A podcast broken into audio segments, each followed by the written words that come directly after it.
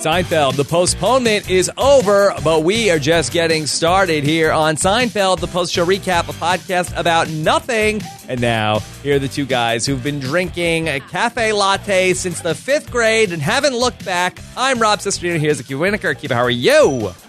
Well, I think the fifth grade was the last time someone called it a cafe Yeah, latte. I was ready to go with that. That nobody has called a latte a cafe latte since this episode aired. So we are ready to go. They don't even call it the Starbucks craze, which I would assume like one year later they probably would. This is like the beginning of the coffee craze. Yeah, I feel like Starbucks kind of came on like end of the 90s, right around when Seinfeld ended. I feel like that's when Starbucks first really caught on. I feel like that the first time I remember going to a Starbucks is probably around 1999, 2000. Yeah, but it is funny. You know, last week we had a laptop, right? Mm-hmm. And this week we have, uh, you know, we're talking about like the beginning of the coffee craze. Like you see these little inklings of like the, you know, the the the second half of the '90s, where like most of the '90s culture we know really came from. Yeah, it is an interesting idea that a study of Seinfeld is a study of the 90s. That we start in 1991, we end in what, 1998?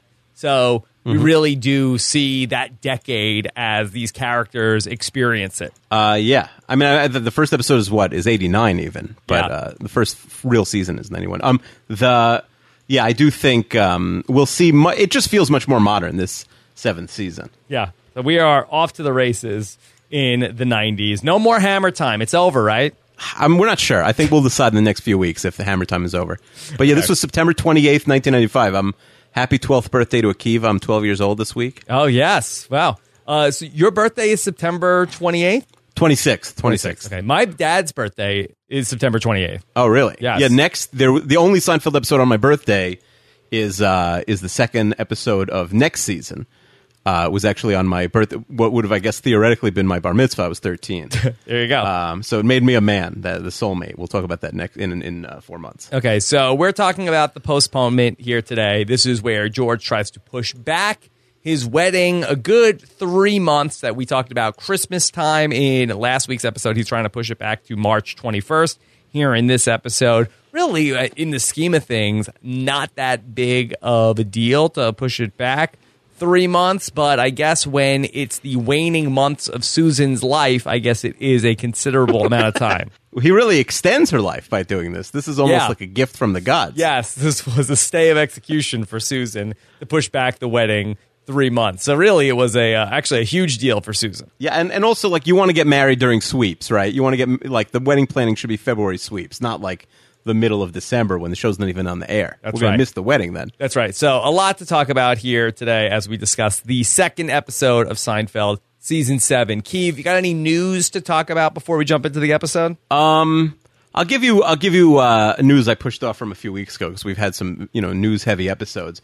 But I, someone did send me. It's not a, such a new article, but it's a uh, it's a Vulture, new, like a New York Magazine article about the Seinfeld economy, and there was some a few stats in there I really liked. The Seinfeld economy. So that is the world of economics based around Seinfeld things or from Seinfeld? It's things that were featured on Seinfeld and how it was a boon or not a boon for that product or that. Okay, so there is no modern day Seinfeld economy. I think it's much smaller. Okay, got it. I mean, it could still help you. I'm sure. Like, uh, Yeah, I wasn't you know- sure if it was an economy of Seinfeld memorabilia or you're talking about the economic impact of things that were mentioned on Seinfeld at the time of its airing. Yeah, I mean, there is a economy of Seinfeld memorabilia, but it's it's not it's not large. It's Got not it. like GDP stuff like the like what we're going to hear. So a few a few stats I liked. So Snapple in 1994, and Snapple's you know on the show. Uh, Quaker Oats pays uh, 1.7 billion dollars for the company, and then while the show while Seinfeld's still on the air, it resells it for 300 million. Wow. Yeah, really one of the worst business deals ever. Yeah. Their their attorney was a, young Alexander Chester. yeah. You're like, you guys got to buy it. 1.7's a steal. Still no sign of Wendy the Snapple lady. I don't believe I. I'm trying to think when when Wendy the Snapple lady came to. I, it may have been between like after the '94 uh, purchase and before the resale '97. Yeah. Sometime around there. Sometime around there. Really, one of the least uh, like uh, useful pitch people of all time. Have we talked about uh, on the Seinfeld podcast that I wrote to Wendy the Snapple lady when I was in high school? See, it's tricky because I know I've heard you tell the story. Yeah, on probably podcast, I think probably when it came up. I don't know early, on this one. earlier along the way. I think we probably talked about this. The listeners are like, "Yes, yes, we heard about Wendy the Snapple lady." Junior Mint gets sold for eighty-one point three million dollars. Wow. Just six months after the Junior Mint episode. It's a very refreshing deal. Yes. Uh, the Festivus Poles Company. Uh, guess how many poles they sell a year? Ten. Eight hundred at Wow. thirty-nine bucks a piece. That's like a real business. That is a real business. Uh, Megan Mullally. Yes. Uh, it says she was getting five thousand dollars an episode, and then she went on Seinfeld and she got eighty thousand dollars an episode to start Will and Grace. Okay. That's pretty good. Uh, and it says uh, Tom's Restaurant never, uh, never once asked for a dollar. They never got any money, but they do say five to ten percent of their business comes from people who are just there as like Seinfeld, Seinfeld tourists. tourists. Okay. I got it. Makes sense to me. What was Megan Mullally doing on Seinfeld? Oh, we saw her already. Oh, we saw her. What, who was she? She was, uh, she was, did not look like Megan Mullally at all. Remember, she was. Uh, Uh, I think that this is really attributing a lot to her being on Seinfeld. That we're getting, you know, she was like doing what, and then she starts on Will and Grace. I mean, I feel like that that is a little bit of a leap to say it was the Seinfeld bump. yeah, she was, uh, she was in the implant. Megan Mullally. Okay, so like Uh, yeah, so I guess all right. So maybe they leap. shouldn't make Mullally her career, but no, I think the story was like that. Uh, they didn't. Wasn't who were we talking about? That they didn't trust them, and then they saw the tape. That wasn't Mullally. That was somebody else. Oh, so the Terry other big news. Oh yeah, no, Courtney I don't know. Cox? This all blends together after a while. It was somebody recent who uh, I don't know. Johnny D- Johnny Teal sent the story. I don't remember who it was. we'll have to do Um, a re-listen on the second time through. We'll have all the facts straight. Yeah, we're really going to pick apart everything we're saying. By the Like, way, don't I mean- worry that this is wrong. Yeah, Will and Grace doesn't even start until 1998. So I can't imagine that Megan Mullally's guest spot in 94 or 95 on Seinfeld really launched her career. Yeah. So all right. So Rob is not buying the Mullally stuff. Not uh, buying uh, it. The other. The other news we have this week is uh, is related to the podcast. Oh, good. If you remember, we had we had a debate last week about Mario Joyner. Yes. Right? W- Did Jerry call up Mario Joyner and say, "Hey, come to the movie with me"? And we because we see them outside the movie after the movie's over talking, or did they happen to run in, into each other outside the movie? And either they're comedian friends and they're talking, or they were both there alone, so they just happen to be talking, like some people do after a movie. They say, you know, the person next to them, "How? What do you think about the movie?" So during the podcast last week, I tweeted at Mario Joyner and I asked him basically that question. You know, were you there Mm-hmm. hanging out with Jerry, or you know, were you there uh, on your own and you just happened to run into Jerry? Or did you have a beaches body? Yeah, well, the beaches body thing never got uh, never really got to Bette Midler's attention. Maybe Bar- Mario Joyner was going to comment on it. yes, but um, uh, some people did, you know, favorite it and, and uh, retweet it, so it got it got to his attention. He doesn't have a ton of followers, and he Yeah, hadn't about like tweeted in a few 3,000, weeks. yeah. yeah, but I don't think he gets a ton of interaction. Like if you have three thousand followers, you see every tweet at you. Right. He should come on with us. Yeah, we could bump those Twitter followers up. Oh yeah, we could we could get him we could get him the uh, we could get him the RHAP bump. Yeah. The so anyway, he doesn't really know how to use Twitter. So he tweeted today, didn't at anybody, and he tweeted went to a movie if I remember correctly. Hmm. Which probably confused, although he did get one retweet and three favorites for Yeah. for uh, that tweet, which no one probably knew what he was talking about. So I so he is implying that as far as he remembers, him and Jerry went to the film together. Okay.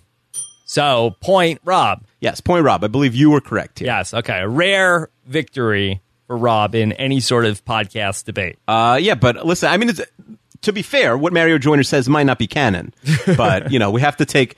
You know, we're asking all these actors and actresses as if they were writing the episodes, like Right. they're just reading the words. Now- he may not have asked for his motivation in Right. that scene. He might not have.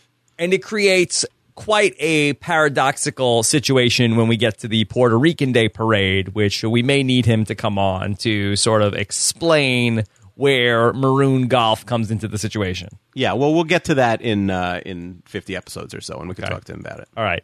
There we go. All right. Let's get into talking about the postponement. As we mentioned, September 28th, 1995, written by Larry David, as you mentioned last week, the first couple episodes of the season, written by Larry David. And we start off with some sort of weirdness going on on the street set. We have Kramer looking to parallel park a car in a space that seems way too small, but he's sizing it up. We also see Jerry and Elaine walking down the street, and Elaine is bringing up this rabbi who lives in her building who happens to have a TV show he talked to the person who had the dog, and the dog is now going to stay outside. So we have some resolution from the dog situation from last week. So that's good. And we introduced the rabbi. And so then we see Kramer just like ramming cars to fit in this spot. And Akiva, we have then no sort of payoff to this in the rest of the episode. No, it's just like a uh, like a background bit for the Jerry and Elaine conversation. I do like the fact because they rarely do this on the show that they're tying up last week's episodes last week's episode to begin this week's, which I you know makes me happy. I think that's something they should do more of, you know, with without like really boring the audience. Yeah. Um. But yeah. But then they they're right. Then they're letting things from this episode sort of go unnoticed. Don't you think that's really weird, though, that we see Kramer just bumping cars? We have a whole episode where, oh, she hit this car. She didn't leave a note.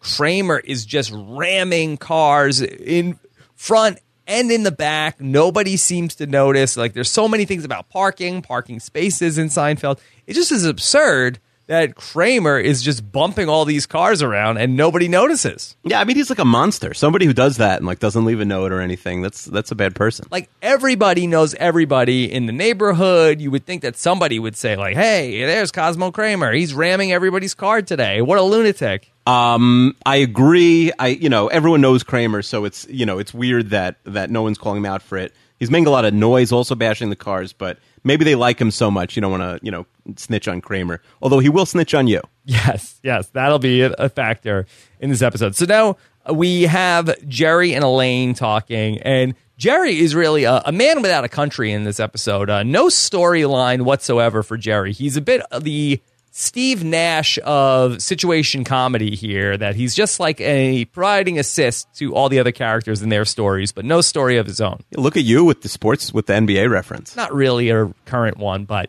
we'll go with it. Uh, yeah, I think, but also a better a better example would be someone who like gets two points but like fifteen assists in the episode. Yeah. Whereas Nash would also score twenty. I think, yeah, Jerry really has no storyline. It's just like I'm going to go to Jerry's house and talk to him about something. That's really his storyline in this episode. Right. He's going to go talk to Elaine. He's going to go talk to George. He's going to go to the movies with Kramer, but does not have any story of his own to share here in this episode. So he says to Elaine about George, how he's getting married, and Elaine wants to know is he happy? Cut to George not being happy with Susan at Monk's. Um, yeah, I mean, you you, re- you rarely see George happy with Susan in, in any place. Yeah. you know, he is almost permanently depressed with her. Yeah, and George and Susan get into this conversation where George starts off talking about how the bathrooms in this country have a major issue. Why don't the doors on the stall extend all the way down to the floor? Keith, does George have a point here? I think it's worth discussing. Yeah. I don't know if he's right or wrong, but I do think it's interesting and worth talking about. Yeah. Personally, I love when you end up with a bathroom with the door and the, it goes all the way down to the floor. It's, it's, all- it's, I mean, it makes all the difference in the world. Yeah, I, and some really don't go down far enough. Um, you never want like the little kid crawling under the bathroom stall. That's right. a bad one. Right. Yeah. My son recently did attempt that and I had to uh, grab him. To you or to a stranger? No, to that I had taken that he just like started using the potty and fraught with all sorts of complications that people who don't have kids uh, couldn't possibly imagine. But that I had taken him to, we went to Universal Studios in Hollywood and I took him there and then he was like attempted to like, hey, what's that? Who's who's over there? And then like, "Ah, get get back here, get back here. So he didn't get far, but he did attempt to say like, hey, there's somebody right there. Let me go check out what's going on. I'll tell you when I'm always in favor of it. Also, the like, there's a lot of like, you know, have the unisex, unisex bathrooms now. I don't know if you've run into any of these, Right. But those, like, you want them all the way down. Sure, sure. And that's a whole different debate that we couldn't even fathom in 1995. But yeah, there's actually two different things that, that you bring up. The extending the door all the way, or the wall all the way down or just the door. I was thinking of only the door, but you make a good point of extending the wall all the way down. Why do I need to see what's going on next to me? Like I think there's a better Oh, yeah. case to be made of keeping the door with okay at least i can see if there's a like a giant puddle in there or feet in there but I, there is absolutely no reason why we have to uh, unless you're saying like oh it's easier to get in there with the mop by having the door not that high. I, I don't need to know what's going on next to me. Yeah, and uh, listen, I'm been on, I've been on the record since day one that I'm anti all public bathrooms. Yeah, I hear that. you know, and and I've said like I when I used to work on the eighth floor on NBC, like I would walk down to the seventh floor, take the elevator down to the seventh floor because Jimmy Fallon show wasn't taping on Sundays. Like you have a bathroom all to yourself. Right, right. It's Yeah. much better than you know, like uh, walking. You know, I'm, I'm what's it called? Like walking in, there's like 20 guys. You got to wait online. It's Yeah. terrible. I feel like we haven't talked about this in a long time, but it is well documented in the podcast. Yes, we have. We, yeah, the beginning of the podcast was mostly public bathroom talk, but we really evolved to other things since then. Yeah. And so Susan says, okay, well, the reason why that the door is short so you can see if somebody's in there. And George says, well, isn't that why we have locks on the doors? Now, you know what I really like is the lock on the door that sort of has like the green and the red incorporated into it. So you can see if the door is locked visually as opposed to having to push on the door. You ever have that move where you push to see on the door and then somebody actually is in there? Yeah, and you know what's even like what my That's least favorite great. one? This is this is more of like a public single bathroom, like a restaurant style bathroom. Yeah. where you knock on the door, it's closed. You don't want to like fidget because you know if someone's in there, there's a good chance they didn't lock it. Whatever. You knock on the door, and it's like loud in the restaurant, and you're not sure if you heard anything. Mm-hmm. So now it's like there might not be anyone in there, and if there's no one in there, they're literally never coming out. So I'm just waiting here like an idiot. And if I knock again, then the person's going to come out like super annoyed. Like, why do you keep knocking? Yeah. Yeah, that's right. So Susan says that the it's a backup system to the locks and George says like how could we have a backup system like this? This is a complete breakdown of the system. Susan's had enough. She says, uh, "Can we change the subject, please?" And George says, "Why would we change the subject?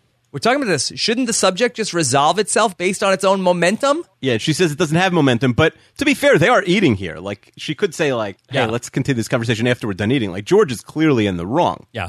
Akiva, one of the things that I like most about you is I, I don't believe we've ever had a conversation, and maybe somebody can find one where you've said to me, Hey, can we change the subject, please? Could we could we not talk about this right now? Uh, which uh, I feel like um, my wife might say to me constantly, but I do appreciate you do let the conversations end of their own momentum or volition. Well, some people would say we let the conversations go on too long, Too long, too long. about And unimportant things. But Scott St. why would I say would say? "What momentum? say, like, what volition?" Yes.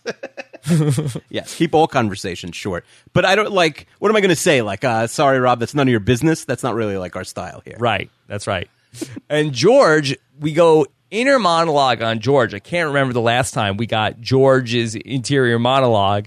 He says, How am I going to do this? I'm engaged to this woman. She doesn't even like me. Change the subject. Toilets were the subject. We don't even share the same interests. As we know, that George's interests often are toilets, toilet paper, anything scatological. That is where George knows that this is a woman who is of his own heart when she talks about these things. Yeah, and it, we don't get Susan's POV here at all, which just you know continues to show she's this bit player. She really doesn't matter what she's thinking. We have no idea. Yeah.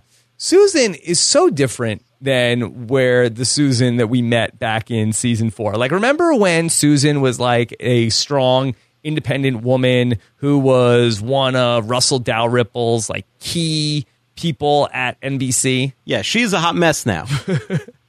now she's almost like this uh like little insecure baby where just what 3 years prior she's really just like one of the uh, key figures at a major network where Russell's like I trust her instincts that she's really I mean was Russell was the only person that liked her there Yeah, I, I listen. She she you know she's fallen very far.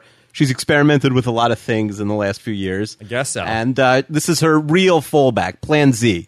She does say in the episode, like my parents told me not, uh, you know, that he's too neurotic, that he whatever. Like, don't, you know, you shouldn't get engaged to him. So, like, clearly, you know, there's people telling her that she's making the wrong move here, but she's just so desperate that, uh, you know, she's sitting there just with George crying. But it's amazing that she was never able to rebound. I mean, that she seems to be like the number four or five figure at NBC back in season four, and she gets fired at that point. And I forget exactly. It's it's something because of George. Like there's like there's some sort of like internal politics where he ends up getting her fired from that job. But you would think that she would be able to. I mean, this is the cable TV era. She can't get any job working in television ever again. Right, and it's right. It's not like she committed a murder, right? She got fired for having a relationship with a with a showrunner. Mm-hmm. Ultimately, that's not an unforgivable sin, I think, in Hollywood. No, I wouldn't think so. So maybe she just didn't like that job in the first place, and now she feels like she's found herself. But it does seem odd that Susan, from where we find her in the show, this is what she ultimately has become. Yeah, we see a broken and beaten down Susan, but ultimately George can't really like he, you know, he could date her, but he, I don't know if he could long term land the TV executive. Although to be fair, George was a mess in season four when we saw him, and now he's you know way er way higher up the totem pole than he was three seasons ago. Right. You know, he's an executive with the Yankees that's in charge of their bathroom decisions. Apparently. By the way, like he's talking about the Yankees. Like in another scene or two, right? He's talking about the Yankees extending their bathrooms. Yes. he's the assistant to the traveling secretary. They really have a, a like a, a, a very like futuristic culture there. Like now I could see like everyone's got, you know, it's it's almost like the NBA where like anybody could be the point guard or anybody could be the center.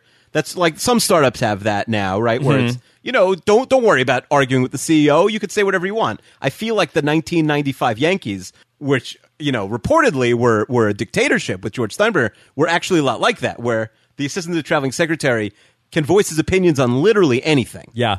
Well, maybe that in this Steinbrenner run Yankees, you could just just go to George Steinbrenner and then you could say, "Oh, that's a good idea, George. Let's let's make that happen. Let's get that going." I mean, he was able to make the cotton uniform, so I feel like that the bathroom stalls seem like that maybe that's not that far fetched. Like he was changing the oil in the popcorn uh, last season. I feel like that this seems like maybe something else that he could potentially be involved in. Yeah, we never see him do his actual job though. No. it's never like uh, I'm. You know, I got to rebook the hotel for the Yankees when they go to the Angels next week. Right. He does deal with the executives or the scouts from Houston at one point. I don't know if that has to do with being the traveling secretary, but Well, I don't know how the traveling secretary would deal with the scouts. yeah, it's a good point. All right, so this kind of irked me in the episode. So we end up seeing Jerry and Elaine down on the street having this conversation, which ends on Does George seem happy? And then Jerry and Elaine walk into Jerry's apartment, seemingly like their conversation was on pause. And Jerry answers Elaine, Yeah, he seems pretty happy. I know it's a funny way to wrap around that George scene, but it seems unlikely that this conversation just was going in circles the entire time that Jerry and Elaine walked from the street up to Jerry's apartment. It's fair. It's a point in the in uh, the our, you know in the favor of our argument that nothing happens when we're not watching. Right. Maybe Elaine's cell phone rang and then uh, she was on the phone for 15 minutes and then got off the call right before she walked into Jerry's apartment and they just picked up their conversation, except for the fact that Jerry and Elaine don't have cell phones in 1995. Right. Yeah. There's you know who knows what what they could have been. They could have gotten off to- uh, off track. Maybe they ran into a third person on maybe, the street for a minute. Maybe, maybe that's possible. I, I like that theory that maybe there was somebody else in the elevator and somebody was talking to them. But anyway, so uh, Jerry and Elaine are talking, and it looks like that Jerry is starting to pry. He gets the sense that Elaine does not seem too enthused about the whole thing. What do you think about this storyline that Elaine is bummed out that George is getting married? Listen, I could see a person in their mid 30s suddenly realizing one day, like, I'm single. Is it ever going to happen for me? I'm depressed. I don't think it's so unrealistic. She's got three best friends.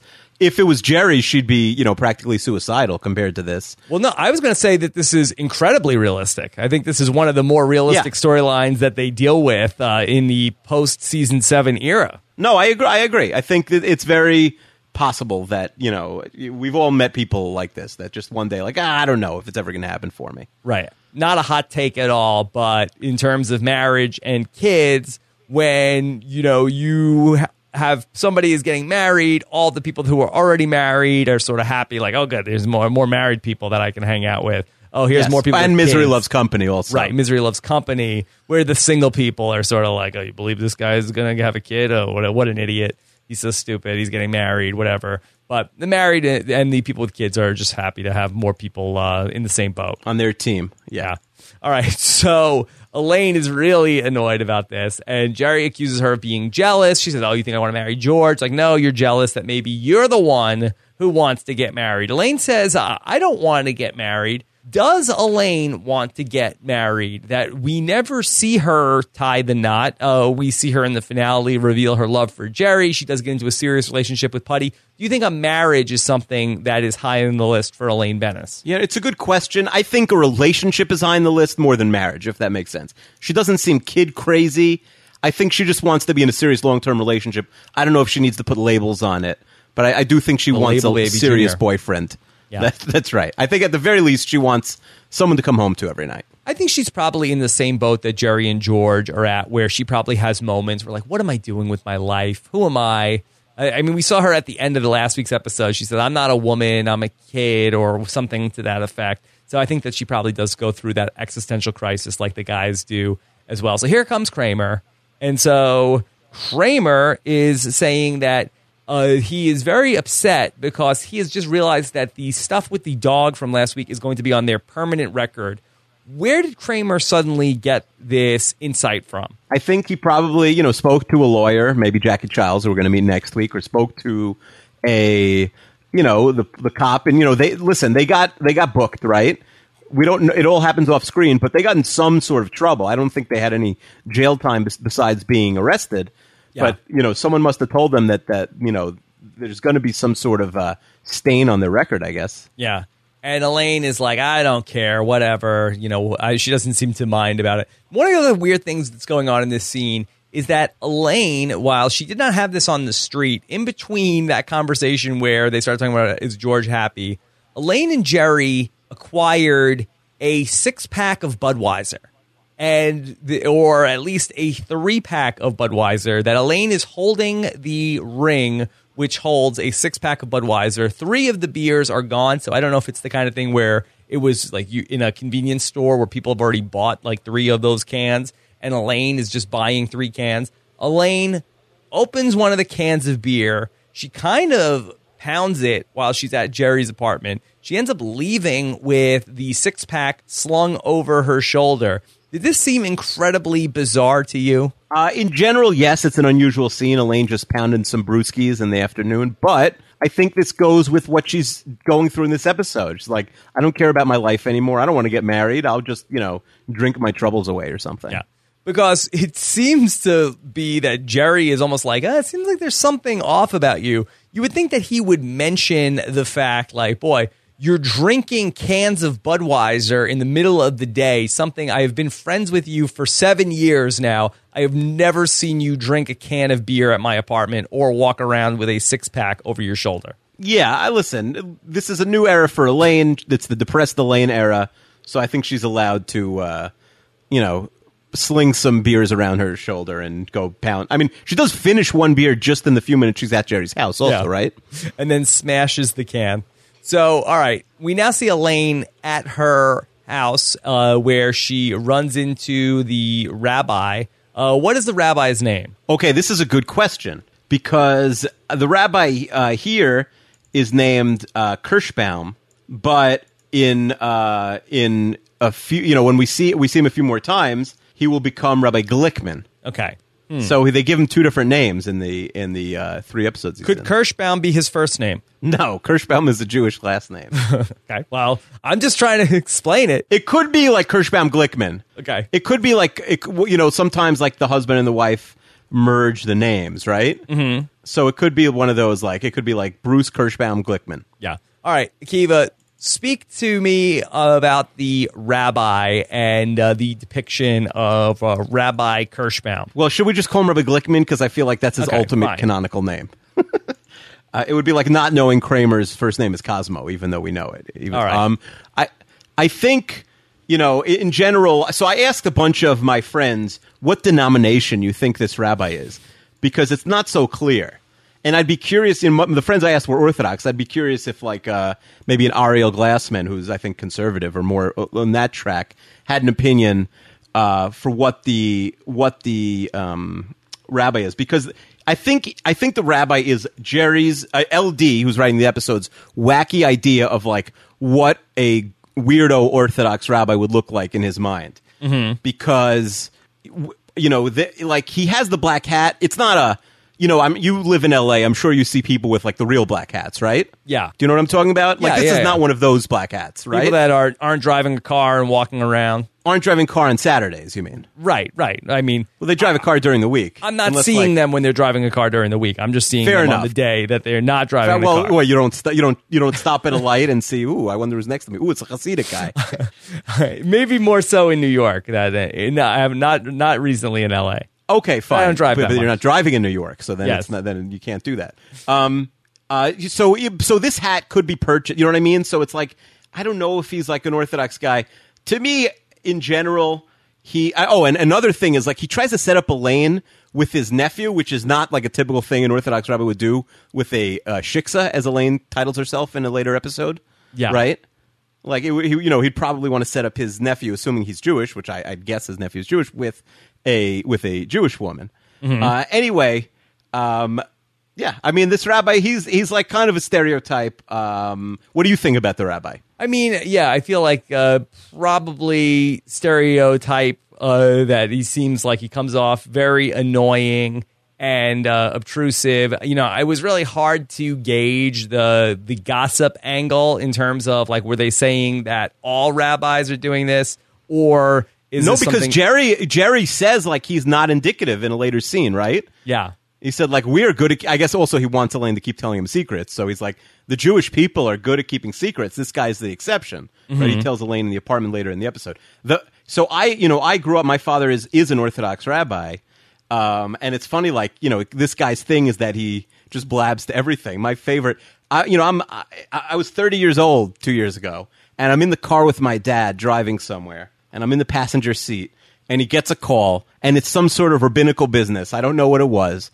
but it was some sort of like both time sensitive and like uh, you know, it needed privacy. So he's like, Akiva, do you have your um do you have like an iPod or something or an iPhone, like something you could listen to music on? I said, Oh, yeah. wow. He's like, all right, turn it to the like t- turn it on and turn the mu- like the music on to the highest possible level because I need to have a conversation. We can't like pull over the car, we're on the highway, but you can't hear it. he froze you out. Yeah, he froze me out. I had to. I had to. Not that I was super interested in like uh, you know the kid in his school that was probably in trouble or whatever and what they did. But like the, you know the uh, you know I like it was it's just the the funny flip side of this rabbi where like he's very you know like you cannot hear one word I'm saying and you need to blast music in your ear while you're sitting next to me and I didn't. I couldn't hear a word he said. Okay. So Elaine and the rabbi talk, and he notices that something is troubling Elaine. He says, basically, come into my office. Let's go upstairs and have a talk. Are you surprised that Elaine goes off with the rabbi to have this talk? Yeah, well, why does Elaine care? I guess she just needs like a neutral friend to tell. Like she doesn't. want- She can't tell Jerry that she like is super upset about George and she thinks he's a loser. So she needs this neutral thing. It's cheaper than paying a therapist, right? The rabbi's free. I guess so. You know, so I, I that's the only thing. You know, he lives in the building. I guess to her, it's you know he he should have a steel trap, right? Everything he tells her is is rabbinic confidentiality. So. Uh, you know, th- to her, I, it, it kind of makes sense. Like, yes, she's not a religious person, and she's not even Jewish, but I, I think it makes sense. Like, why not just talk to this rabbi if he's willing to talk? Okay. So we go back to Jerry's apartment. He's reading the paper, and George comes in, and he needs to get Jerry's opinion. I like how they sort of jump into this conversation where uh, George asks, Can I get your honest opinion about something? And Jerry wants to know, Have I ever been less than forthright? And George uh, gets, well, I don't know. I, you know, I, I mean, I, I, don't, I think, I think you have. And, and Jerry's like, well, yeah. What am I saying? I probably haven't been.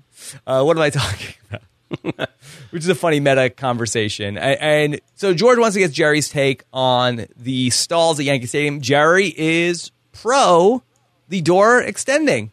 He says it's fantastic. Yeah, I you know I, I hear what he's saying. There aren't a ton of downside to it, other than the probably expense of doing it. Yeah, so I think that's uh, probably pretty good. Again, I think that there are some custodial concerns here in terms of this idea, but overall, I feel like that's always a nicer experience if you can get it with the doors extending all the way down. And George tells Jerry how Susan didn't like it. She said, Can we change the subject? And Jerry says, Well, shouldn't the subject resolve of its own volition? And I really like that they go back to that's exactly what I said, except I said the word momentum. Yeah. The, you know what I love about this conversation? They just made a pact last week to stop caring about stupidity, Mm-hmm. and now they're like most pressing concern in the world that could cause George to break up with his fiance is a conversation about the length of doors in a bathroom stall. Right. And George has goes back into crisis mode. I'm getting married in December. How could I be doing this? I need more time. And Jerry says, "Hey, if you want more time, you should have more time." Uh, and George starts to buy into this. Okay, we could postpone it. And so he comes up with the date, March 21st, the first day of spring, rejuvenation, rebirth, everything's blooming, all that crap. Yeah, it's not bad. And you know, now we're speaking. It's the first or second day of the summer. I hear you. You know, it's like it's a new. It's not if you're gonna pitch it to Susan, it's not a terrible pitch. I feel like a crazy person might hear this and say, "Oh yeah, that's a great idea." this is all so bizarre. Okay, so let's assume this episode airs on September 28th. And let's assume the events of last week's episode, even they happen, say, September 1st, or even over the summer. I- mean, what arrangements have been made in this wedding? Is there a hall booked? Are they getting married at a justice of the peace? Are Susan's parents taking care of everything? It just seems so crazy that if they have a date set for December, that it just seems so absurd that they would be able to just cancel it, push it down the road. It, it's not like reservations at a restaurant. It's a wedding. Yeah, you're forgetting something. What's that? They got engaged last week. Okay. How how many plans could have been made? Do you think a non-refundable deposit has been made since last week when his parent when the parents like also if your kid comes home and says, "Do you remember that that weirdo loser I met a few months ago? Mm-hmm. I'm engaged to him." Uh, and like, and let's say you had to pay for this wedding, which ostensibly, like, if your kid was marrying a weirdo loser, you're probably he's probably Right. at the point in his life where you're probably paying for the wedding.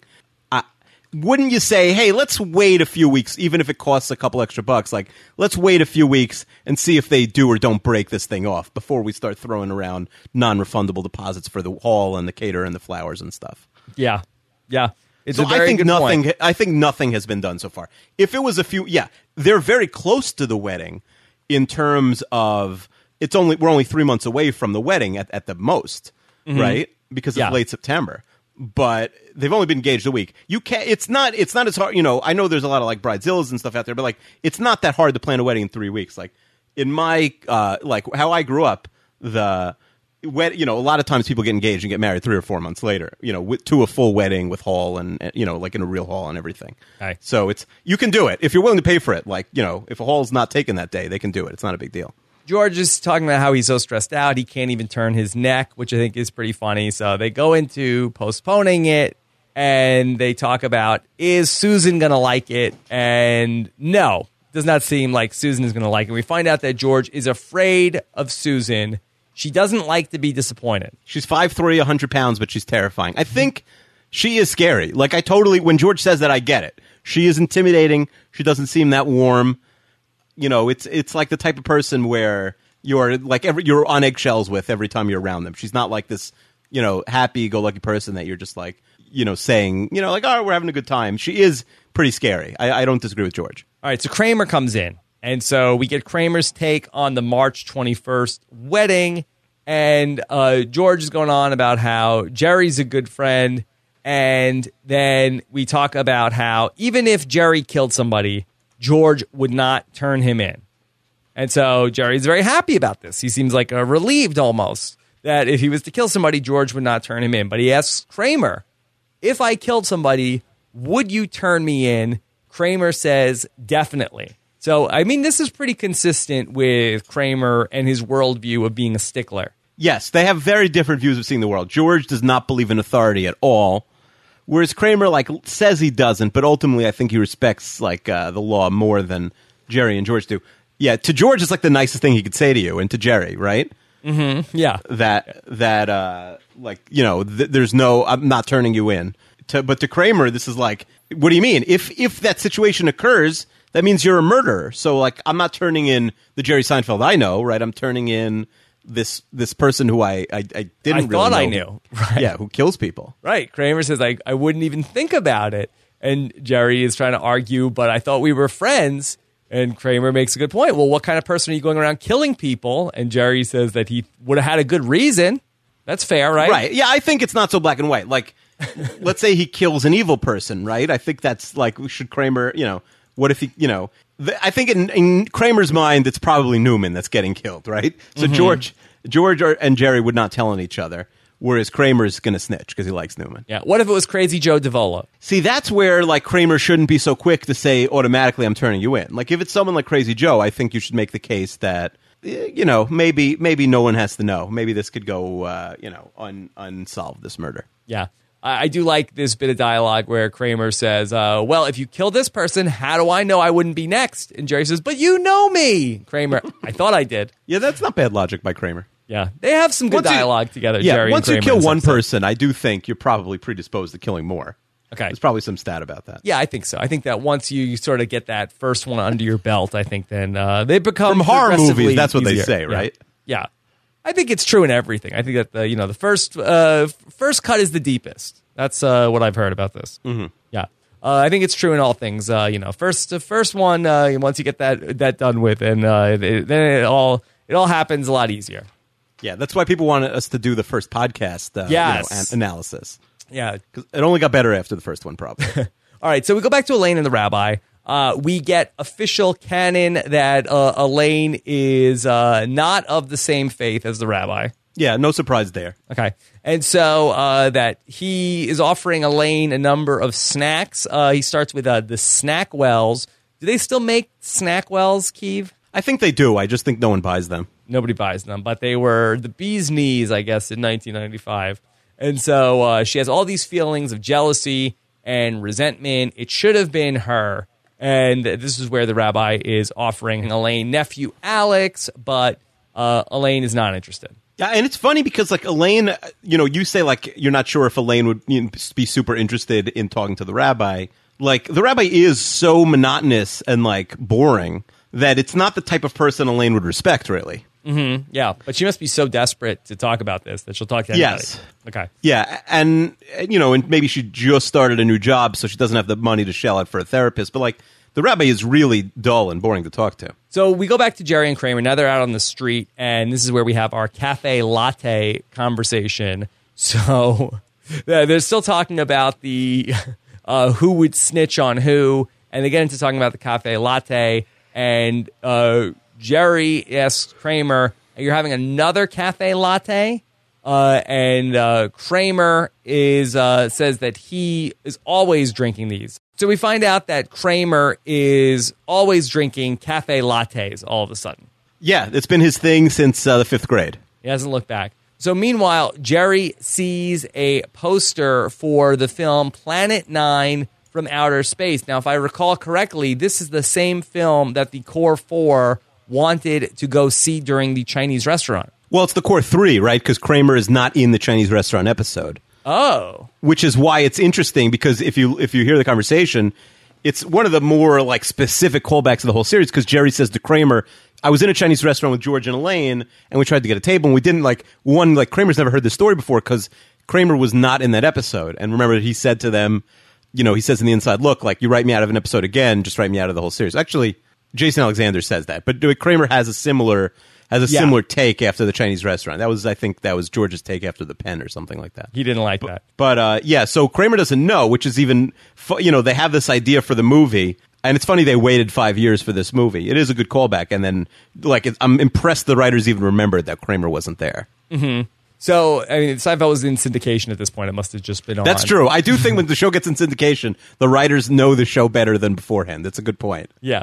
All right. So that Jerry ends up uh, dropping a piece of paper on the ground and uh, he uh, antagonizes Kramer and says, Oh, that's littering. You're going to turn me in?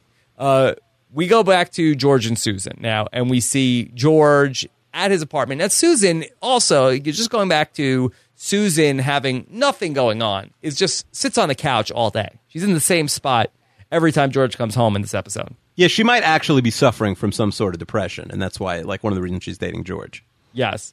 Okay, so she talks about how the Lowers want to get together. It's not Matt Lauer, right? I don't think so. I don't think the Lowers are hanging out with depressed Susan and George.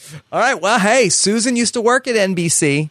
that's not a bad point. That would be maybe that's what they meant. Maybe they meant Matt Lauer. Hey, I remember Who the other when I Lowers? was- when I was in high school, that, I used to watch. Matt Lauer was on like uh, Today in New York, like the uh, like the five a.m. version of the Today Show. All right, so maybe it's Matt Lauer and his wife, assuming he's Yeah. married. Like that's that's actually not a bad call. So Showing like Susan's parents are rich, so she's stu- still sort of in high society, right?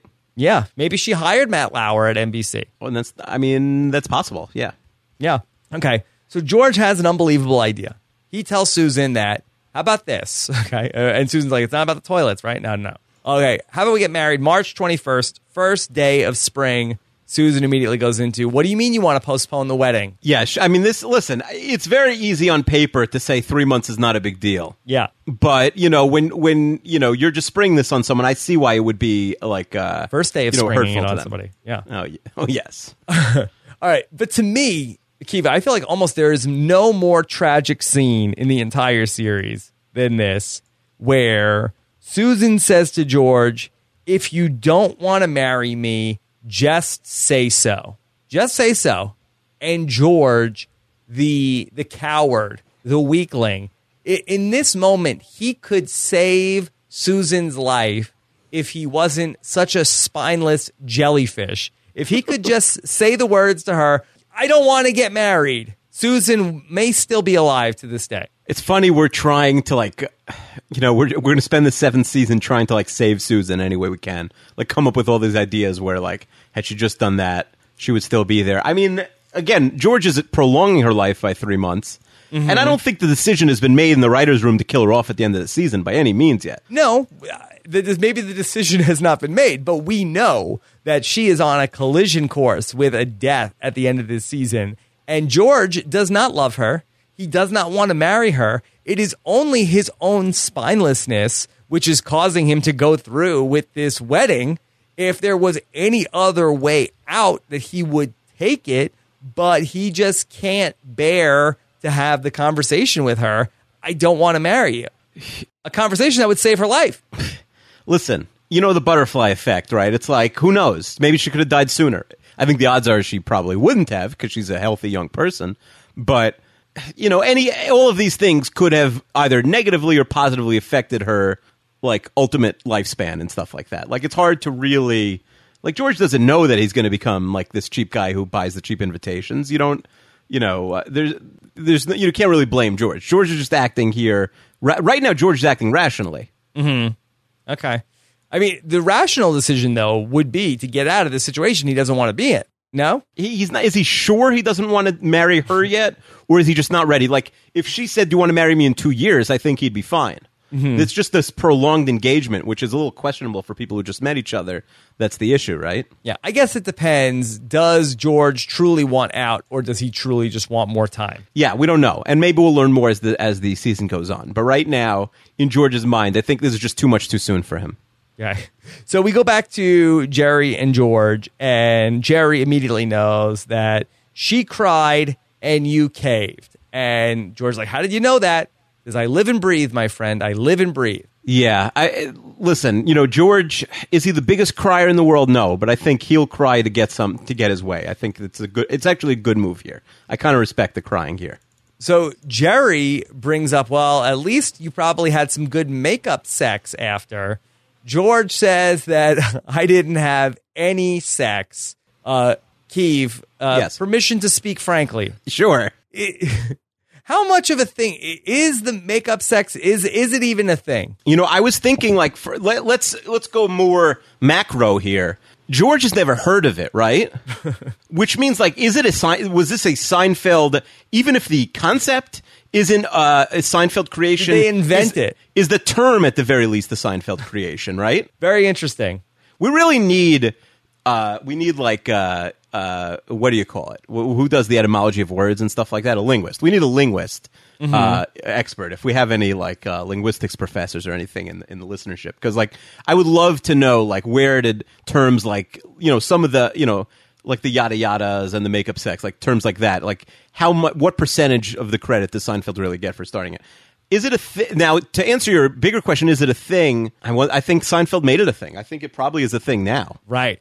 Right. It's definitely a thing that people are aware of the concept. Is it an urban legend or not? I don't know. I don't Mm-hmm. Right. know. I'd need But to make up with somebody first before, I, you know, if I ever Right. made up with someone, I think I would, I would uh, find out. But without going into too much detail, uh, I cannot think of the circumstance where my wife is saying, I know I was just mad at you, but now I've had a complete reversal of my feelings towards you. That that is not happening at my house. Right. I think I think everyone's different, but I I, I hear what you're saying. Like I do think, uh, yeah, you gotta uh, you have to earn your way back into the into good graces. It's Okay. not always instantaneous.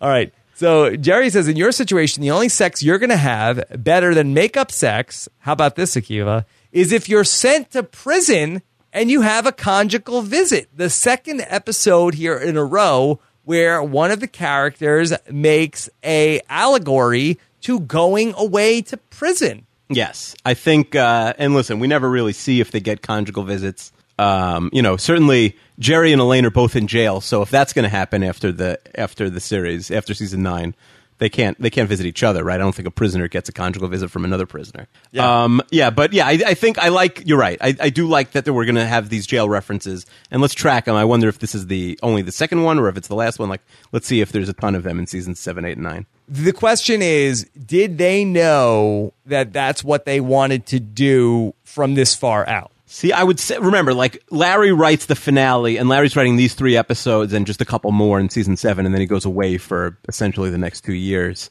Uh, it, you know, it's a good question. I don't know if Larry. I, I think Larry has probably answered that. I'll do some research and see. I suspect he has too. Right. I don't know. I don't know at what point. You know, because every year they're going in thinking that you know it's by season seven already, certainly by eight, that there's a good chance that's the last season, and they almost get a hmm. stay of execution for season nine. It's a good question. I, I, I, I don't think that he thought that far ahead. To, they may have like on a you know one day when they're bored talked about, it, but I don't think he is. He has really even considered what the end game is going to be. I don't and think certainly either. hasn't settled on it. I, that just doesn't seem to be the way they operate at all. To me, I feel like the story that I remember hearing, and maybe this is apocryphal, is that they sort of were like, hey, how do we get all of these people to come back for the episode? Oh, what if we had a trial and we could bring them all back as the witnesses to testify against them? And that was sort of the, so like the structure of the finale more so than how do we get these characters into jail by the end of the series. Yeah, no, I, I. So you're saying like the sort of the main plot is just a like a stand-in to get these side characters back, which is Right. weird but makes sense. Right. Right. First, they come up with the idea it would be hilarious to have thousands of callback. Right. Let's bring everybody back for the finale. And what are we going to do? Or we're going to have, you know, Jerry and Elaine's wedding or something like that. Like, what's the structure that, like, oh, what if we had them all be testifying against them? I think that's sort of how it works. But we'll we'll get to that. More on that in about a year. So we end up with this couple that's at Monk's. And we, and we zoom in on this couple. And the woman is crying. And the man says to her, I could tell you're very upset, but I'm not going. And he goes back to eating his sandwich and then says, You're going to eat those fries? And George is completely moved by this. And he goes over, shakes the man's hand. Thank you. Thank you very much. I'm going back in. Yeah. So he's inspired, I guess, just by this guy's like, I don't care how she feels. I'm just plowing ahead and getting through with this. Going to eat the sandwich. He was impressed with that man's insensitivity. Yeah. No, I, I think it's a good thing to be inspired by. I thought that guy was a really bad actor, too. Yeah. He. I, I feel like he may have won some prize to get there. Right. really hard to blow just one line, but I felt like that uh, he was pretty bad. I guess hard to get somebody really experienced also to come in and do one line of you're going to eat those fries. Yeah, I'm I'm checking out his IMDb, and I don't know. Uh, you know, how, oh wow, he was like one of the. He was like a regular on According to Jim. Oh, he went on to do that? Good for him. He was on Superman a few times. That's really his only main gig. Was he was like a not a regular, but he was on 22 episodes of According to Jim. Okay. We go to Jerry, who is now at Elaine's house. He runs into the rabbi. The rabbi says, Oh, you're going to go see Elaine. She's still very upset about her friend George. Uh, she's feeling bitter and hostile. yeah, and the rabbi uh, totally spills the beans here. Right. He says that she used the word loser numerous times, and Jerry's like, oh, well, this is news to me. So Jerry is very uh, interested to have this information. He'll go upstairs, and we'll get him and Elaine in a moment. George is back with Susan, who seemingly, again, has not left the couch the entire day. No, really, we only see Susan in the apartment last episode and now this episode, Okay. except for the one scene at Monks. Right. And so uh, she's asking, you know, how was the day? And here's something I need to get your take on. We see George walk over and put something seemingly into a hamster slash guinea pig cage. Keeve, did you notice this? No, I didn't notice it at all. He walks over to the right hand side of the room. There looks to be some sort of like gerbil, hamster, guinea pig, rodent type cage uh, with like tubes that things could run through. And he like throws some things in there, almost like he's feeding a small animal. He makes no mention of it. Does George have a pet? Does Susan have gerbils? What's going on? I'd have to rewatch it. I, I it's it's something I completely didn't notice. A lot of times I'm also taking notes while I while I watch, so you know, I, like my eyes are on the screen and then they look away for a second, so I might have just missed it.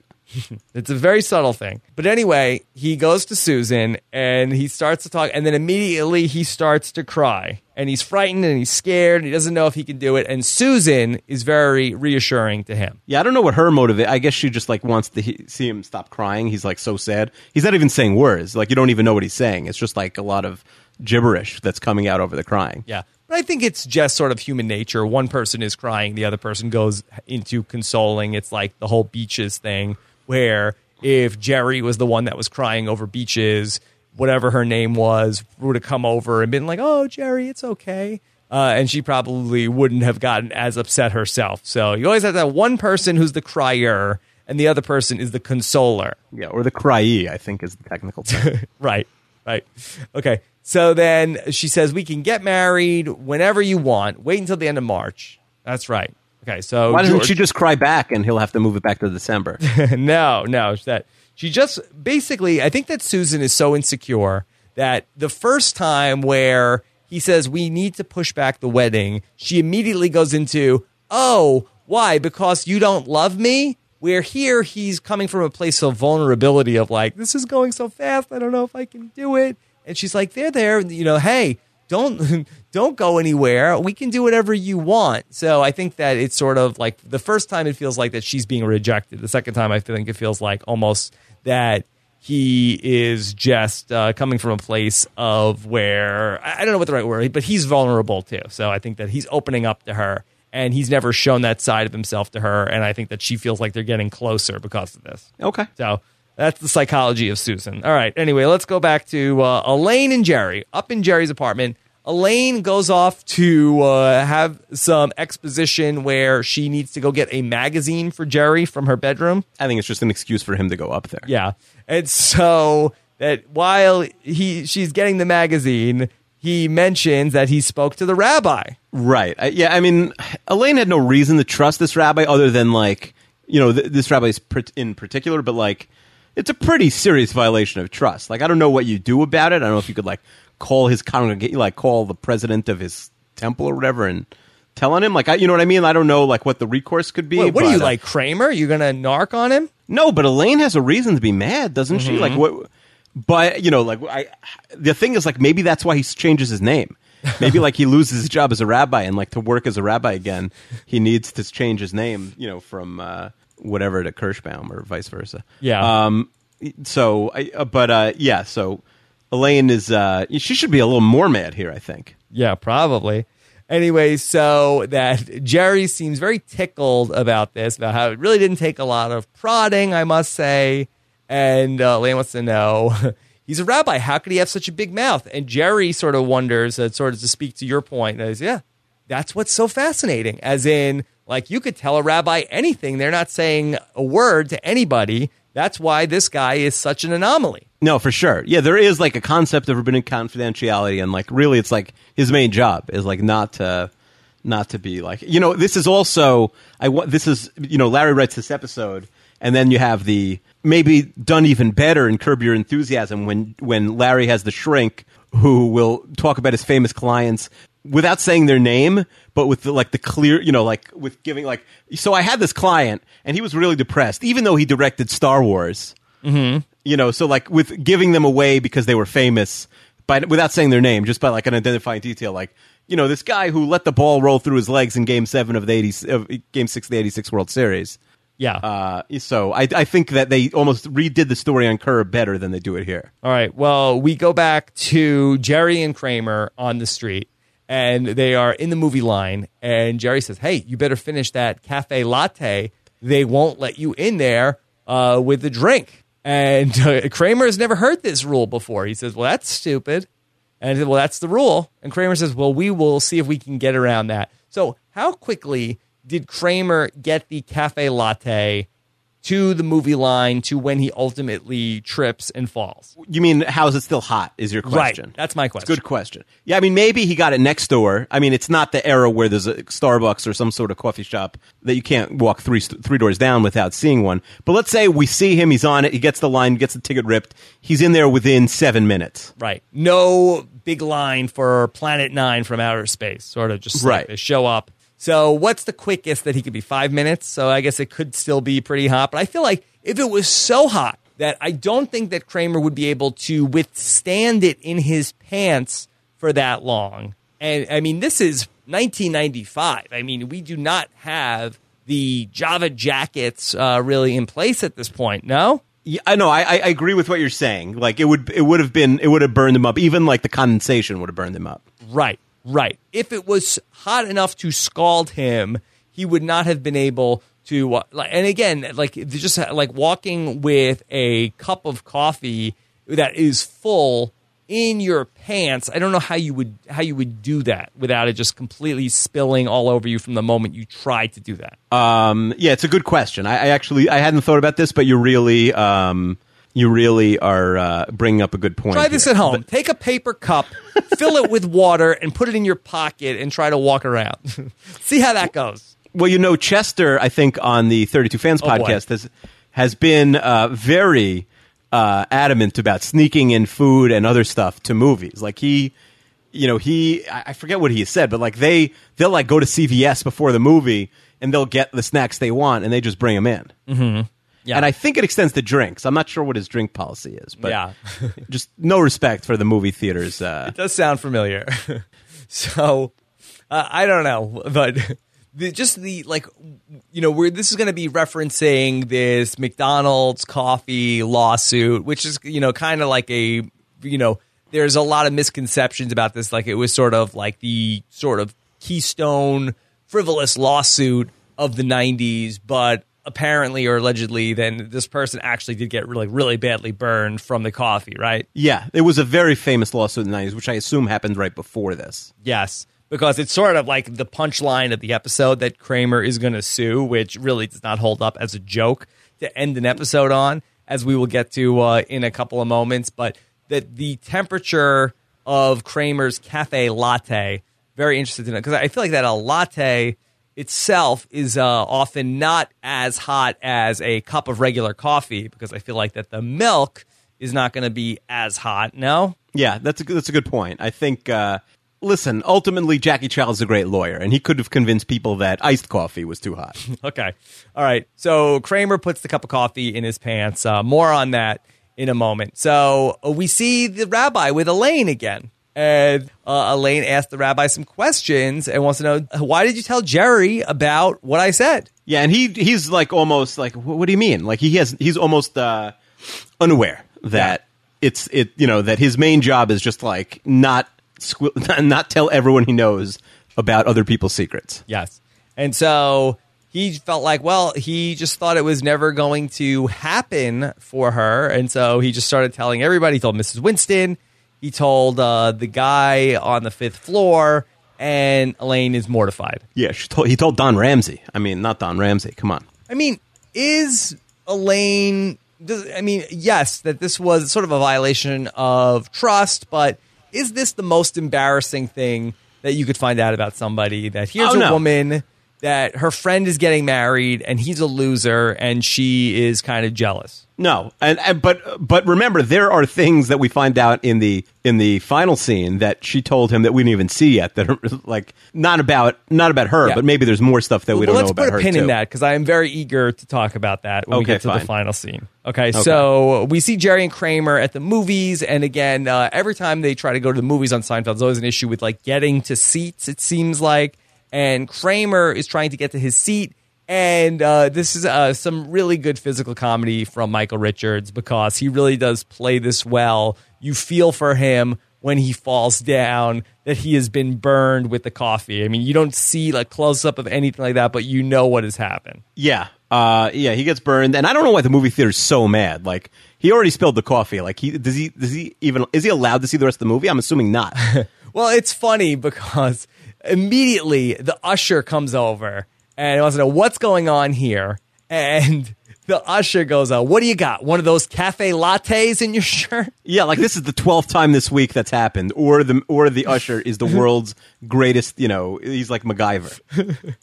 So, because they're so trendy, I guess that's what that's what they're trying to say here. That everybody is trying to sneak cafe lattes into the movie theater, and so I think that this is also very subtle, but also very funny. So the usher wants to know, uh, like, what do you have? Kramer says, I don't have anything. Ask him. And Jerry makes the cup gesture. So Jerry, in fact, is the one who narks out Kramer in this episode. Yeah, but he wouldn't have done that had Kramer not said, "I wouldn't squeal on you." Yeah, yeah.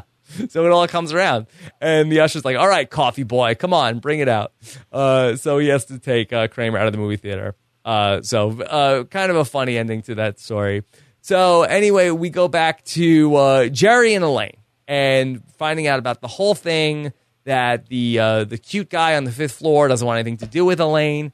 And Jerry is clear to say here, you know, if I could say a word here about our Jewish people, uh, this man in no way represents our ability to take a nice piece of juicy gossip and keep it to ourselves. Is this the not that there's anything wrong with that of this episode? Yeah, I think it works for two ways. It's Jerry being self-serving. Don't assume that all Jews can't keep gossip in the in the framework of the show. Like Elaine, you could still rely. You know, you could still tell me things because I want to hear the juicy gossip. And also, we don't want a bunch of rabbis, you know, and Jewish people calling up uh, the you know NBC's hotline and complaining after the episode. So let's make it clear that this rabbi is is you know sort of a, a lone wolf. All, I was thinking also like between the rabbi and the mole, not a great combination for like you know Jewish sort of religious leaders so far that we've seen on the show. Well, basically, any figure of authority on Seinfeld is often depicted in the worst possible way. That's true. That's true. Although the Latvian Orthodox guys, they came off okay. I guess so. I guess so. There's nobody who runs an organization who is depicted as like sort of like a reasonable, rational, uh, effective leader of an organization. Yeah, good point. All right. So then we see George come in. And so Elaine now is, uh, this is pretty funny about how she's like, Georgie, I'm so happy for you. You deserve it. And uh, she's, you know, like, oh, you've matured, you've grown so much. And George is like, okay, well, like he doesn't know how to take it uh, and says, you know, thanks so much. And so uh, she's like really just like beaming, heartfelt congratulations. And so George, every everything's going good until George says to her like, "Hey, look, and if you ever get a date, maybe the four of us could go out together sometime." Yeah, and he really emphasized like ever, you know. yeah. and then he goes on to say like, "Hey, wasn't there that guy on the fifth floor in your building that you said you liked?" Yeah, and Elaine really handles this well. She's sort of like, all right, I don't care anymore. Yeah. And George says, uh, Boy, she is something, isn't she? And Jerry's like, Yeah, she's something. Anyway, so uh, we find out that George tells Jerry, yeah, he burst into tears. He bawled uncontrollably. And if he wanted to, he could have postponed it five more years. I'm sure Susan and her family would have wished that he did. Yeah, he really should have for his sake also. Yeah. Okay. Finally, Kramer comes in, and uh, you know Jerry says he's sorry about the movie thing, and Kramer says, "Hey, what are you kidding me? This was the biggest favor of my life. I spoke to a lawyer. We're suing for millions. Yep. This will continue next week. This is uh, next week's uh, one of next week's plot lines. Yeah, what for?" And Kramer says the coffee was too hot, and Jerry says it was supposed to be hot, not that hot. That's the end of the episode. That's we go out on not that hot. Yeah, but I will say that the tag piece is very good after the commercial break. Yes, So this it's not a good begin, you know, first ending, but the second ending is actually real, you know, one of the Sure. more interesting parts of the episode. But I count the sort of like that ending that like that's really sort of the end. And this is sort of like the encore at the end of the yes, episode. I agree, but here we just it's a rare case where the encore is better than the, you know, fade to black type thing. Do you feel like that the not that hot killed in 95? No, I don't think. I think it's again. This is a plot-driven episode. Again, much much more than just like last week. So it didn't kill. I don't think there were a lot of jokes in this episode that really killed. Mm-hmm. All right, so let's talk about this final scene. So we mentioned that Elaine's rabbi, or the rabbi who lives in Elaine's building, he has a TV show and he's on TV talking about things. And he goes on to tell this story as George and Susan, just like the last episode, are watching TV in bed. And he talks about how that he has a young lady, let's call her Elaine, who happened to find herself overwhelmed with feelings of resentment and hostility for her friend, let's call him George. She felt like George was somewhat of a loser and that she was the one who deserves to be married first. Okay, uh, I'm with you all there. And then he adds, she also happened to mention to me that her friend had wondered if going to a prostitute while you're engaged is considered cheating. His feeling was that they're never going to see each other again. So what's the difference? But that's a subject for another sermon. Keeve. Yeah. Does this dropping a bomb? one like anything George Costanza has ever said on the show. Does George Costanza seem to you like someone like Uncle Leo who is visiting prostitutes? No. I, I even think this conversation was more the same way he's wondering about the bathrooms. It's almost like technical, and it's not something he's even considering. It's it's just him coming up with a hypothetical scenario and debating it because he's got nothing better to do. Two, we have a point in this episode. Elaine has not seen George since the news of the engagement. She we see we see the interaction they have for the first time since they have been engaged. So when did George confide in Elaine Oh, about prostitutes? Oh, it, so maybe he made this up. Either he made because that's a great up- call by you. Wow, they, they never saw each other, and if even if they saw each other afterwards, the the lane's already spoken to the rabbi, and she's never confiding in him again. So, and she even says when you're engaged, like unless this is something that George wondered before he ever got engaged weeks ago, and it's a coincidence. Right. Let me throw out another hypothetical. Does Elaine now know that the rabbi has a big mouth? And is Elaine so upset with George for his dumb comments to her? Does she know that the rabbi has a TV show and that she now knows that the rabbi says everything that she tells him. So, does she want to use this against the rabbi and put out misinformation to make George look bad and possibly ruin his wedding and ruin his relationship with Susan by putting out this information about the prostitute? That's some next level theories. Yes. That's pretty good. That- that's so I like like both your theories because number one, Littlefinger theory. yes, you're really watching too much Game of Thrones. I think. Yes. Number and there's like a Varys and a Littlefinger, you know, connection here. Right. And uh, in the uh, Game of Thrones books, I believe that when Littlefinger brings Sansa to the Vale, uh, he calls her Alayne. So uh, who knows? Maybe that uh, that was George R. R. Martin might have been a, uh, a, a PA on the set. Listen, the theory that it's a mistake is actually even a better theory. I like your next level, Elaine sabotaging George. But th- it's a brilliant theory. But well, but the fact that they could never have had the conversation is is an incredible catch that no one's ever caught. I, I do one of the things I like about the show is that millions of people watch it every day, and I do think that we, mostly you, are coming up with these theories that no one's ever thought of before. Like we're doing like a Talmudic level interpretation of the show that no one's ever done. And then when people say like, "How do you do two hours on the show?" Easy. Like for that one, yeah. Oh, we could do three. We're rushing. We could here, do three. trust me. Yeah. um, if time was no, if we had a Chester thirty-six hours in a day schedule, Right. Where you know he, where yeah, boy, because he, honestly, if we had the extra twelve hours in a day, most of it would go towards watching more TV and just doing things we already do, right? Absolutely. Absolutely. It, it wouldn't be like, like if we got 36 hours in a day, it wouldn't be like, oh, we're going to learn a second language. Yeah. so Susan's faith. Do we know what uh, religion Susan is? Yeah, she's some sort of Catholic. Okay. All right. Uh, I thought that maybe if there was a possibility, if Susan was Jewish, then No, I would Susan's put more Jewish. credence into this theory that they watched the rabbi show that Susan might know. But why? Why are George, two non-Jews, George and Susan, sitting in bed and watching public, you know, Rabbi Gethard, like with this you know, with this TV show, like the Chris Gethard of Rabbis, who, who like pays for his own public access TV show to to talk to people and. It, like, why are they watching it? How Because bad it's is? on. Yeah, but they have cable. Like George yet. is talking about. They had, they do because they're talking about the MSG and rewatching the Yankee game last week. I don't know. I, I don't know what's going on. Uh, That I, I feel like if I had a gun to my head, I would say that this was in one of the many Monk's conversations that I feel like that George probably asked the hypothetical, "Hey, if you're engaged and you go to a prostitute."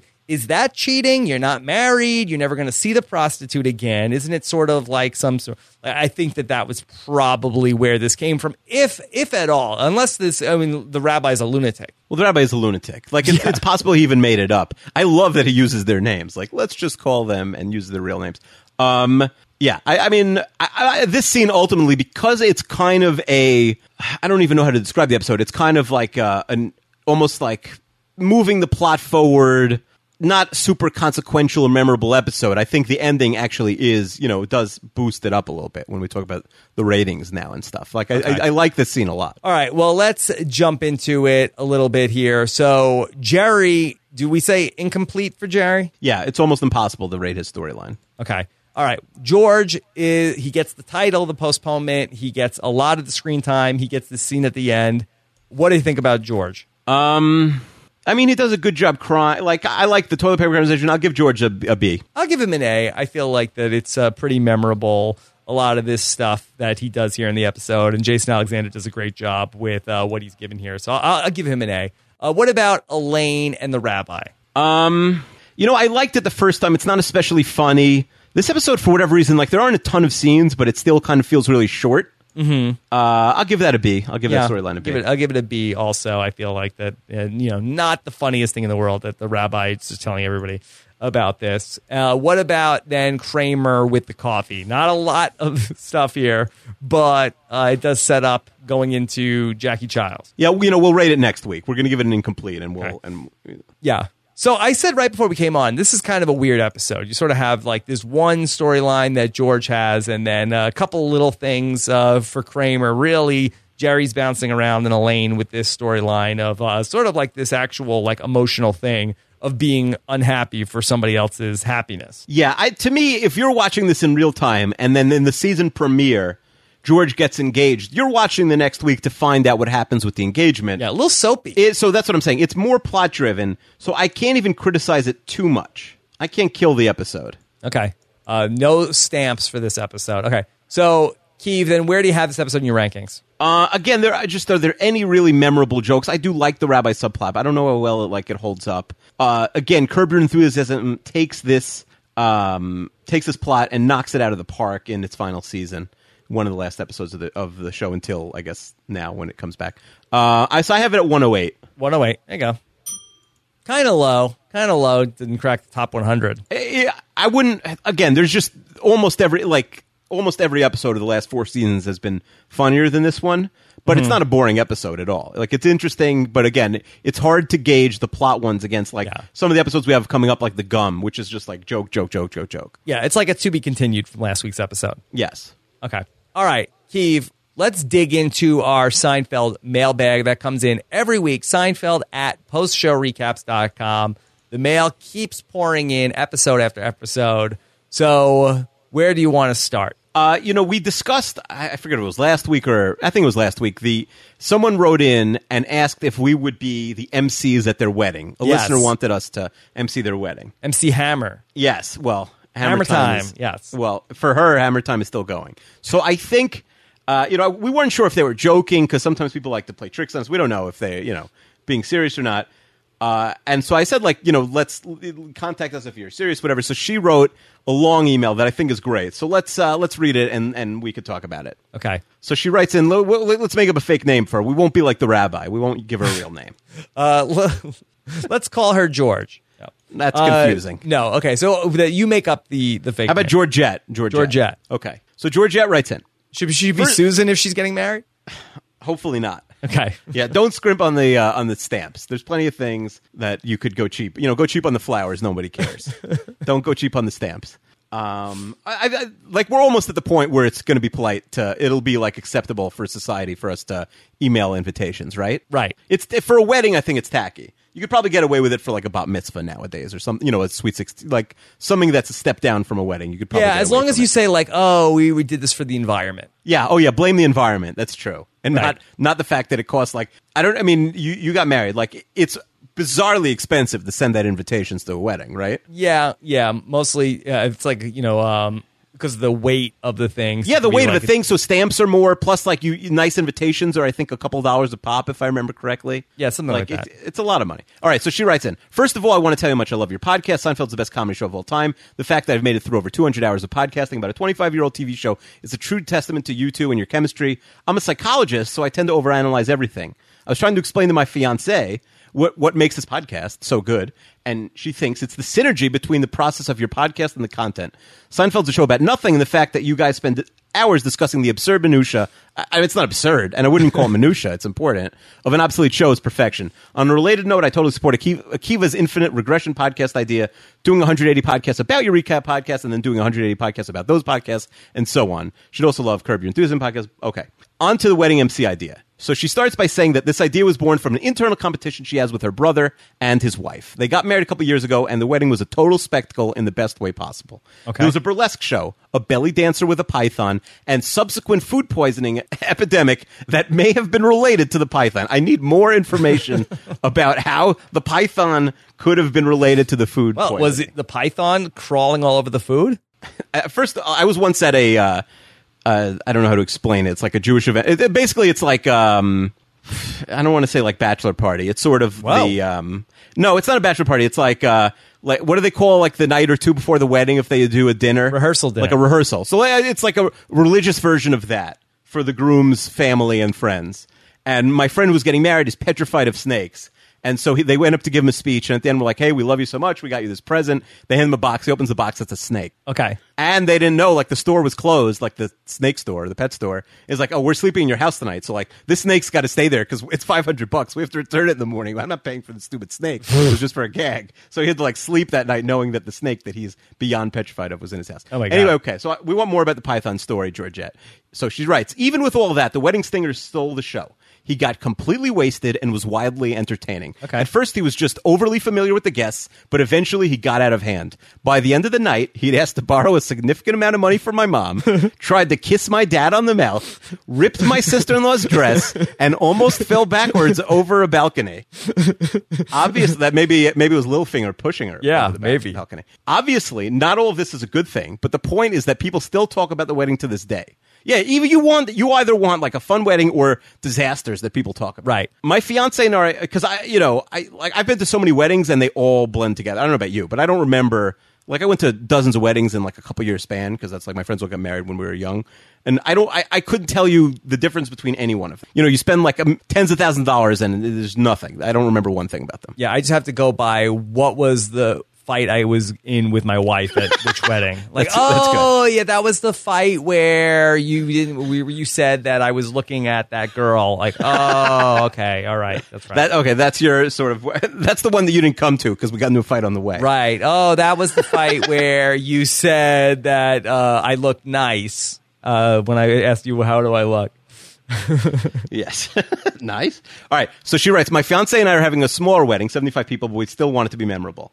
When you guys started talking about going to a wedding together, I thought this could be entertaining. Why, why'd, we, why'd that come up? Do you remember why we talked about going to a wedding together? I feel like that this came out of betting on everything, and it Oh, yes. where We want to go to Sean Falconer's wedding. Right. Uh, what are you waiting for, Sean Falconer? You got to pop a question already. With Sean Falconer's wedding and and gamble on like how many bridesmaids they're going to be and how long the ceremony takes, how many Right. people get like so drunk they pass out, stuff like that. Right. I like gambling at weddings. So when we started, go, uh, so we started talking about that. She said this could be entertaining. She doesn't have the details worked out, but as my favorite podcasters, you guys are more than welcome to attend. Your wives too. I would pay for travel expenses and potentially performance fee. Wow. Depending on what we'd be doing. No payment for kissing her dad.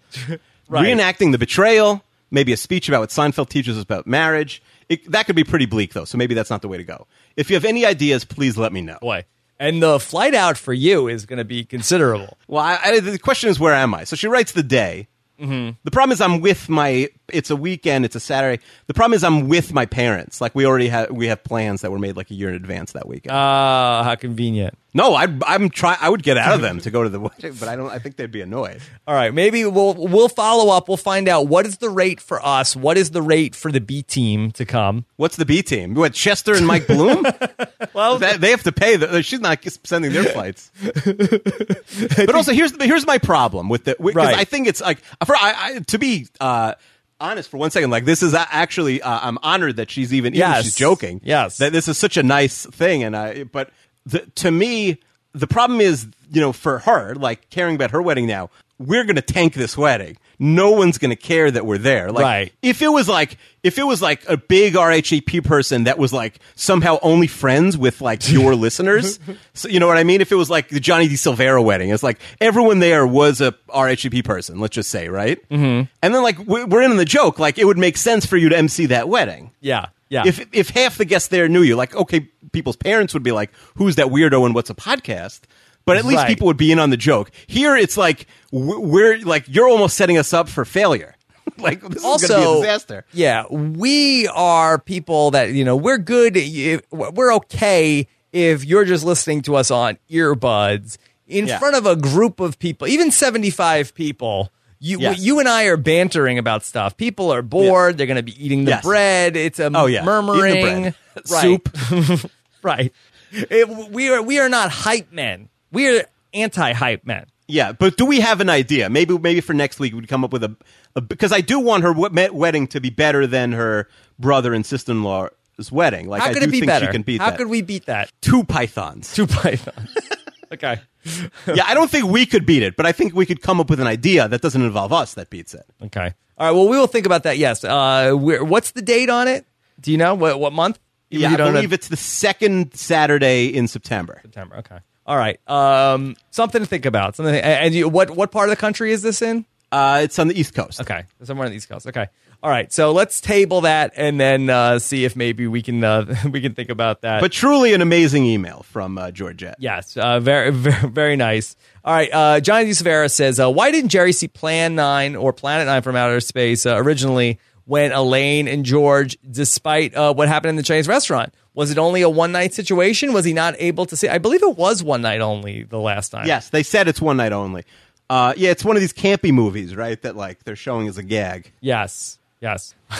also, uh, Johnny D. Severa wants to know what do you two think that the redhead in Monk's wanted her boyfriend to do that he wouldn't, that made her break down and cry? It's a good question, right? I don't. It was so unclear. He said he like- wouldn't go somewhere, right? Yeah, he wouldn't go somewhere. It was probably a wedding. Somebody probably's like, "Hey, they want us to come and be the entertainment," and he said no. He's like, "That won't work out. That'll be a Right. disaster for the wedding." And she cried. It's probably like uh, you know, go to dinner with my parents or something like that, or my Oh, that's year- not a bad one. yeah, yes, ten yeah, year yeah. high school reunion or something like that. Ooh, that sounds brutal. Oh, did I mention my grandfather went to his 70th high school reunion? How was that? I, you know, I didn't ask him. I'm a terrible grandson. I, I meant to ask him. It's also, it's always a depressing answer. Yeah. Because it's like, you know, like last time I had one friend, but this time he's in like a nursing home. You know, it's, it's never like, uh, oh, it was great. I saw all my friends. They're, you know, a lot of them are dead. Right, not right. they need to cut it off at like fifty, I think maybe. But it's funny. He went to Bronx Science in like the 40s.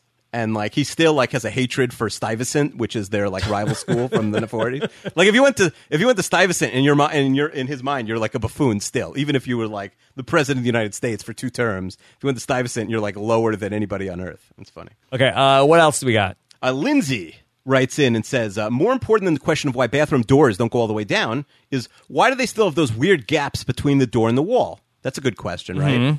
Yeah. I don't know. Like, I, I- I just think that they were desi- like everything about the bathroom design. I never really thought about it, but now it's all wrong. Not great. Uh, and she, no, and she writes on a related note, more scatological talk from George. Why is he still talking about this with women? His track record is terrible. Yeah, I think men like this talk more than women. I, I would be interested to hear women's opinion on what they th- like if they are more bothered or less bothered by like the public bathrooms that don't go all the way down and stuff like that. I that would be good to know. I feel like that with uh, many women we see like are having conversations in the bathroom. Maybe it makes it easier to ha- to talk. Yeah, I feel like women, for whatever reason, are more comfortable in the bathroom than, than men. I'm not sure why. Yeah. Right. There women like talk between stalls. If you tried to start a conversation with your guy friend, like you would be murdered and then no one would report it. Mm-hmm. Yeah. Speaking of which, she says, Akiva, if Rob killed someone, would you turn him in? What about you, Rob?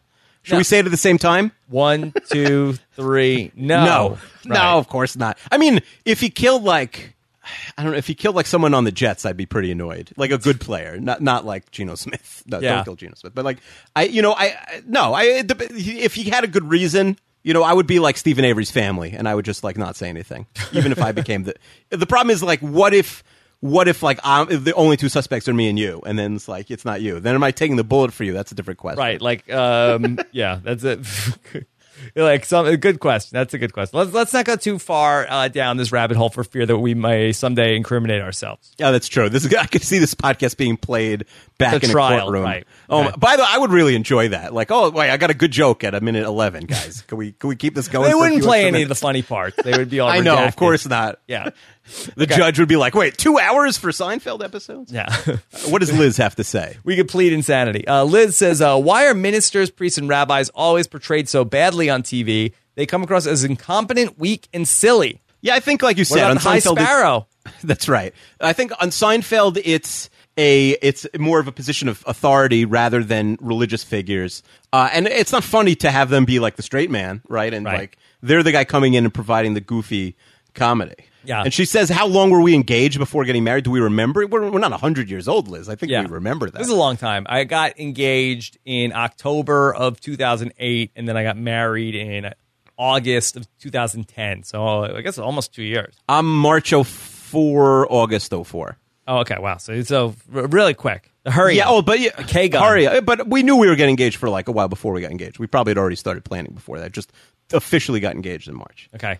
So Craig from Vancouver says, "Have either of you ever cried to get something? I did when my parents tried to give away my children's books. Without those books, how will I know where Grover is or know the plight of children who are deemed too little?" Yeah, he wrote children's books. So now, is it the grandparents throwing out his kids' books and he's like crying about this? Hmm. You know what I mean? Or is it books for children? I, I don't know, Craig. I'm not sure. I don't know. Um, I'm trying to think of anything that I cried about recently. Uh, no, I can't think of. I can't think of anything. Yeah. Someone told me they cried to try and get Donald Trump not elected, and it didn't work.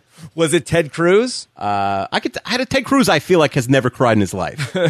That's my prediction. I, he seems Jeb like a guy Bush? who's right. Jeb Bush cries every night before bed, no question. Okay. What about Amir? Uh, Amir writes in and he says uh, she's not sure what he's not sure what uh, Susan's issue with the bathroom stall conversation is. He thinks it's a good question and there's a number of potentially interesting suggestions. Okay, so one, it's availability. It helps determine availability of stalls if if you see the people's legs. The cost, floor to ceiling walls cost more money to build, especially when the, the bathroom's already built. Adding on is is annoying. Illegal activity, he writes. Yes. enclosed stalls could lead to more sexual or illegal contact in the stalls. I know. Uh, yeah, you know, you go to you see sometimes a Deadspin. There's some crazy stuff going on in stalls. Those people are monsters. I mean, I assume they're just very drunk. Mm-hmm. But anybody like going to like the you know, the bathroom of a football game doesn't care about the stall size. You know, mm-hmm. they'll they'll find a way. Uh, space. Higher walls had have to be sturdier and thicker. Would take up more space in the bathroom. Ventilation. Enclosed stalls require uh, require more ventil- ventilation. Uh, cleaning. It makes mopping, cleaning the floors much more difficult. You can't mop across the floor from the outside. You have to go into each stall individually. I think you still probably have to go into each stall unless you have a magic mop that goes like twenty feet under the stall. Amir. Yeah. You have to open up the the the the, the stall door, I think, to clean the floor. Mm-hmm. Uh, emer- emergency. No one can notice if you're having a medical emergency. That's like an interesting problem. Yeah, I guess so. Um, I, I feel like that there's probably ways to like split the difference. I think that we could make the doors lower, but maybe not all the way to the floor. Where I think that you could see if somebody has collapsed under there, if you really got down on your hands and knees and looked. But maybe we could like drop the doors down uh, another six inches or so. Uh, what about the idea of some sort of like a handle that when it locks, it extends like something down like eight inches further to sort of like have more of a divider? But I think that um, technology will continue to improve in the bathroom stall. And George Costanza, I think, will be very happy with the direction we go as a society. Uh, yeah, he also writes in that the rabbi tells Elaine very often we can't see the forest for the trees, and she says, "I don't know what that means." And he's like, "So Amir says, isn't that pretty simple?" Yeah. that she's too involved in the details of her problem to look at the bigger picture. She's Has Elaine depressed. never really heard this phrase? Yeah, I think she's just not in the mood for any sort of allegory. She wants the hard, you know, she wants facts. Okay.